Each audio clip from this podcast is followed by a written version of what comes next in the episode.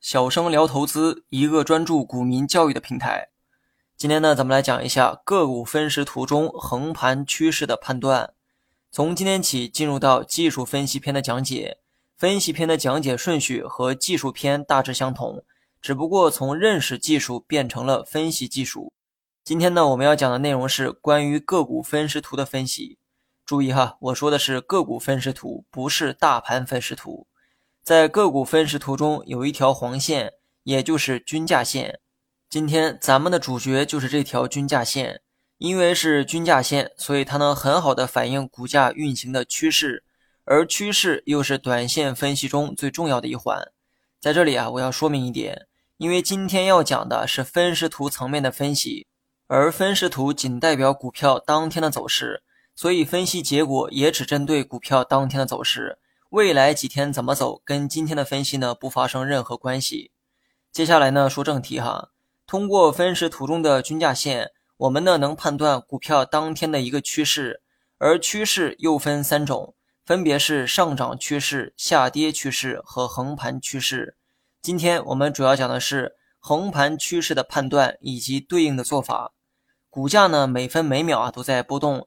对于新手来说，光看股价的波动很难判断其趋势的变化，而看不懂趋势成了新手们被割韭菜的主要原因。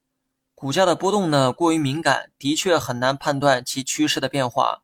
这个时候均价就发挥了很大的作用，因为体现的是均价，所以均价的波动一定会比股价平缓许多。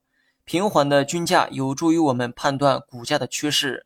不信呢，我们来看一看具体的案例哈。文稿中的图一是某只股的分时图，蓝线代表的是股价，黄线代表的是均价。想象一下，如果你只看股价的话，你能判断该股是横盘走势吗？如果我用手将后半段给遮住，你能通过前面的股价变化判断接下来是横盘震荡吗？我相信对于新手来说很难做到这一点，因为新手的盘感比较弱，面对波动敏感的股价很难做出准确的判断。这个时候你就需要均价线的帮助，也就是图中的黄线。你能很清楚的看到黄线一直在横向移动，而这种状态几乎是贯穿了全天。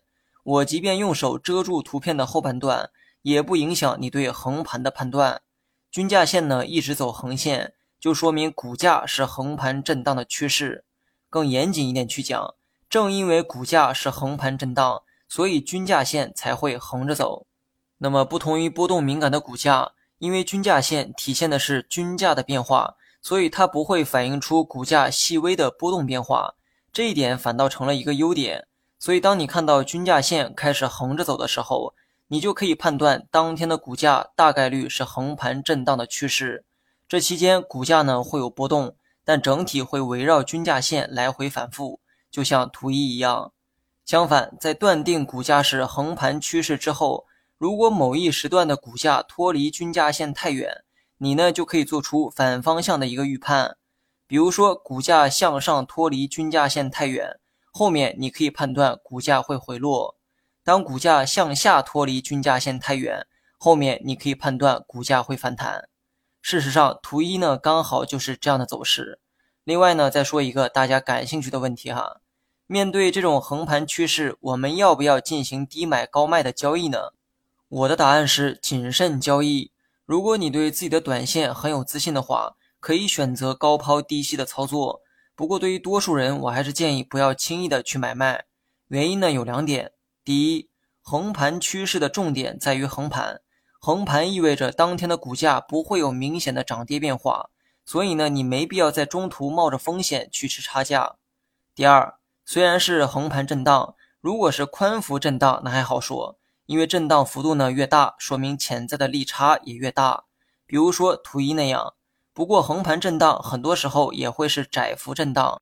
如果是这样，你就完全没必要去交易。比如说图二那样，上午的振幅很大，但到了下午几乎没有振幅可言。